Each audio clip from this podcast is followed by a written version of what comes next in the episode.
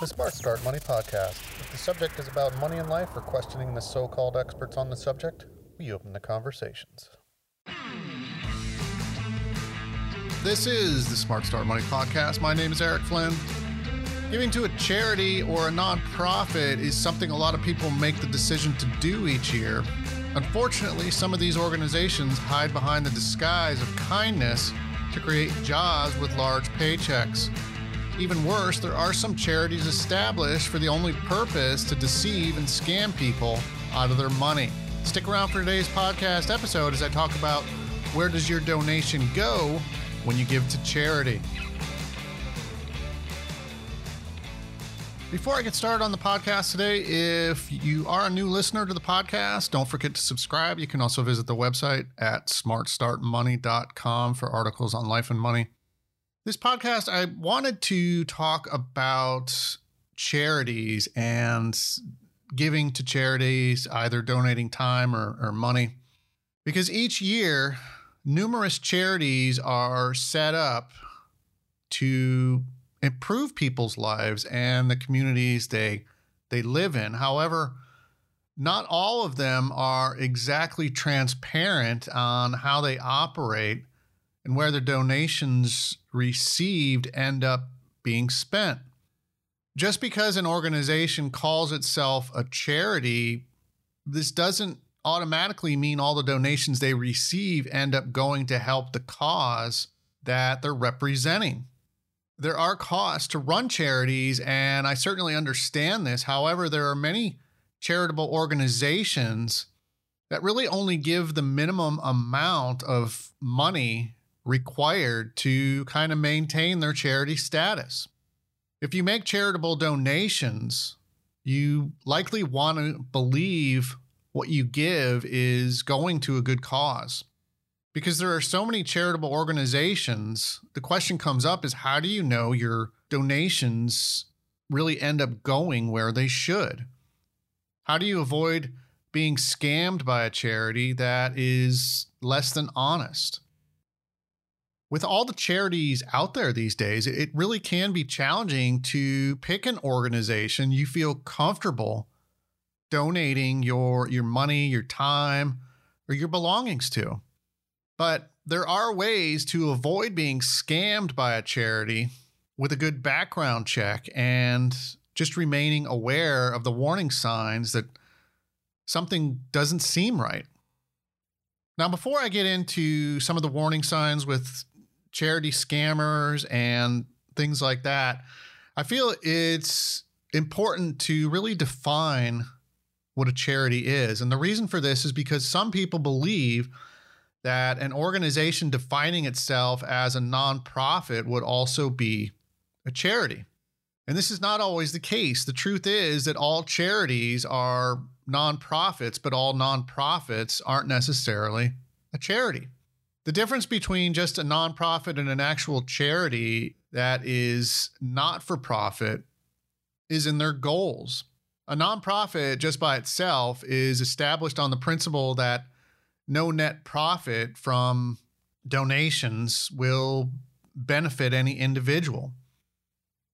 Just a nonprofit is generally set up to benefit shared interests. There are many businesses set up as nonprofit to, to benefit its members. And a good example here would be something like a homeowner association. And there's other types of, of clubs that are set up this way. A true charity is set up for the goals of improving communities and quality of life. They're established as a way for people to give back and, and help others. And this could be by helping financially or volunteering time and giving items away to others that might need them.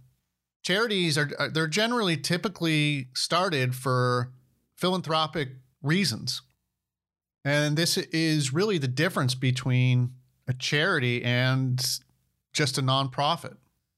A charity's tax status also sets a real charity apart from other nonprofits. One of the big distinctions between an actual charity and just a nonprofit is its tax exempt status. Although nonprofits can also have some tax advantages, charities and private foundations, they're the ones that receive the 501c3 status. And this allows donations to these organizations to be tax deductible to their donors. The tax status for a truly charitable foundation is one of the reasons they're set up this way. Furthermore, it can also be a big reason why a less than honest organization decides to call itself a charity. Setting up an actual business that can be disguised as a charity is something people do try to get away with. And sometimes this is accomplished. With all the charities that seem to be available these days, this is really the reason why I wanted to to make this podcast. I wanted to make a podcast for people to understand how to protect themselves from a charity scam. Because it really is kind of disturbing on how many scams there are out there for charities. Now, not all charities are established to exactly swindle people out of their donations. There are some truly good organizations that do the work that they say they're going to do. However, there are also charitable causes that fall probably in the middle of not exactly ripping people off, but not using all the donations they receive, or at least an acceptable majority of those donations for the cause they represent. Now, I will tell you probably the most important thing to do before giving to a charity is doing some research before giving. Don't just see an emotional commercial on television and call a telephone number or visit a website to donate to a charity. The problem is you never know where the money or the belongings you're donating will be going without researching the legitimacy of a charity they're plainly they're all not created equally. And I understand that charities they they need to get you know donations and and funding and money for their what they're trying to do. But I do have to tell you, it really does bother me at some of the commercials on television that I see sometimes where, you know, they're trying to really get to the emotions of people to try to get them to donate for I just really feel that it's very wrong for a charity to to kind of do that. And when I see something like that, the first thing I want to do is look into the background of that charity. Because a, a charity that's going to purposely prey on the emotions of people to get donations, it, it just doesn't seem right to me. Looking into the background of a charity, probably one of the most important things, at least to me, is finding out, you know, one of the significant things is most people like to know with a charity what percentage of donations actually find their way to the purpose of the organization. Executive compensation at large charities, it's something to particularly investigate. For me, millions of dollars paid to executives employed by a charitable organization aren't something that it's not something I look favorable on. If I were to give, let's say, for example, $100 to a charity foundation, I like to know if most of it is going to the actual charity and not into the pockets of somebody that's running that charity. I understand nonprofits have administrative costs and often they can't get everyone to volunteer the time to to make a charity work. Sometimes people do need to be employed with a charity and they don't work for free. However, paying millions of dollars to the equivalent of a CEO for a charity isn't a practice that I personally want to support. To me, a charitable organization should not be paying that kind of money to to one person. Most of these people are already wealthy that are running these organizations and honestly they could be taking much less money while volunteering more of their time researching a charity, the question that I always ask is is the charity in disguise as you know, is it disguised as more of a business? I believe there are quite a few charities formed each year and several that already exist for the purpose of receiving favorable tax treatment. They might be nonprofit, but that doesn't mean they do not want to, you know, bring in the most money they can. And this is frequently for the purpose of supporting ridiculous salaries in a charitable organization that might be paid to executives that work there. One example of a company that likes to portray itself as a charity, but to me is not even really close, is one of the largest thrift stores in America. You can likely easily guess the one I'm talking about. They are not as good as they portray themselves. And it's reported that only about one eighth of their profit goes to the job programs they market as part of their charity work. And I'd say just go into one of their thrift stores and start pricing some of the things they sell today. And you will see a lot of it is not exactly what you would consider a thrift store price. And it's reported the CEO of this company makes, you know, a million dollars or more each year. And this charity, it's not the only one to have a high compensation for its CEO. There's a list on the website charitywatch.org, which lists the top 25 charity compensation packages for its executives. And the store that I talk about is just one example of a nonprofit charity that seems to disguise itself as a business. Therefore, it's important to research the money going in and out of a charitable organization. Another question with charities that comes up when you're researching them should be is the charity that you're looking into giving to is it a complete scam? Most charities do have good intentions of helping people and communities with the organizations they create. However, there are plenty of people that form a charity or claim to be a charity with the intent of just plain scamming people out of their money and time. And these scammers tend to show up more often following some type of natural disaster, which is really expected. According to the National Center for Disaster Fraud, there were more than 400 complaints of fraud following hurricanes Harvey and Irma. Each time there is some type of disaster, the scammers look for ways to take advantage of kind people looking to help. Although it might seem challenging to spot a less than honest charity, there are signs to look for, and research again is the key to discovering any problems with the legitimacy of a charity organization. When it comes to complete scam charity organizations, there are often warning signs. Probably one of the most obvious signs with something not being quite right with a charity is if they only accept cash payments and cash for, for donations. A charitable organization that only wants cash, wire transfers, or even gift cards is likely doing something that is not legitimate. Thieves like these types of payments because uh, they're much more challenging to trace. Pressuring people to donate is also a bad sign with a charity that might have some potential problems. A good charity, they don't pressure people into giving. Charitable organizations should be friendly and accept a donation if you decide to give one while respecting your decision when you don't provide a contribution. If something does not seem quite right with a charity that approaches you for a donation, don't be pressured into giving them anything. And this is particularly the case if they want money and want it only in cash. As a good rule, only make payments to a charity with either a check or a credit card. These are often safer forms of payment and they have protections in place while being able to trace the history of where the money ends up.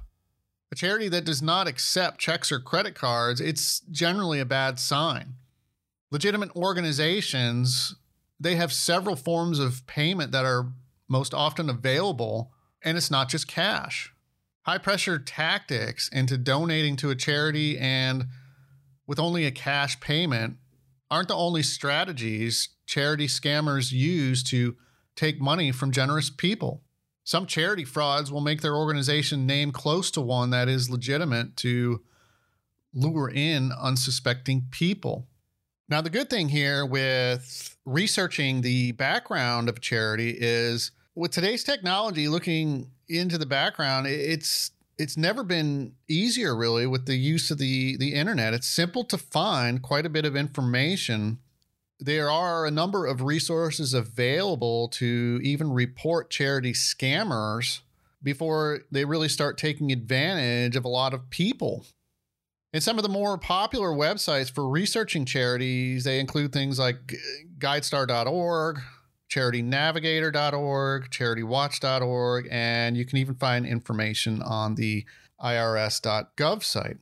Many of the popular websites available for researching charities, they have financial information on them to see exactly how much of their donations are being used for their represented cause. Some sites will even rate a charity and point out ones that are known to have problems. And this research is important because it can reveal how transparent a charitable organization is willing to be if the information that you're looking for seems to be missing or not available, it might not be a good sign. In addition to the websites that I listed, it's also a good idea to research a charity through your state's consumer protection office and your Better Business Bureau before donating to them. When I talk about this subject, the question often comes up is well, what if I do suspect a charitable organization is a fraud? And if you encounter a charity that appears to be less than honest, I will tell you it's important to report that information. Because with the high number of scammers that seem to be available in the world today to scam people, the number of people that want to do it and are willing to do it, the only way to even begin to win the battle here is by reporting their crimes. These people most often play the game of deception, what I call deception by the numbers although a phone call from a questionable charity can be it can be simple to to just brush off it, you know if something doesn't seem right i'll tell you it, it's important to report it far too often questionable charities operate way too long before they're finally put out of business because no one takes the time to report a problem and the fraudsters they know this and they use the time that they have to to their advantage. So the longer they're in business, the longer they're going to to take advantage of people. And you can report charity scams to your your state consumer protection office and also the Federal Trade Commission. If you suspect a dishonest charity is operating due to a natural disaster, you can also contact the Natural Center for Disaster Fraud. Because so many charity scams seem to appear following a natural disaster, this is really important to report these because so many of them, like I said, they're they're created following something like a, a hurricane or something, and they need to be quickly put out of business. Giving to a charity can be a rewarding experience. Donating time, money, or a combination of these can help a lot of worthwhile causes that truly have an impact on people's lives and their communities.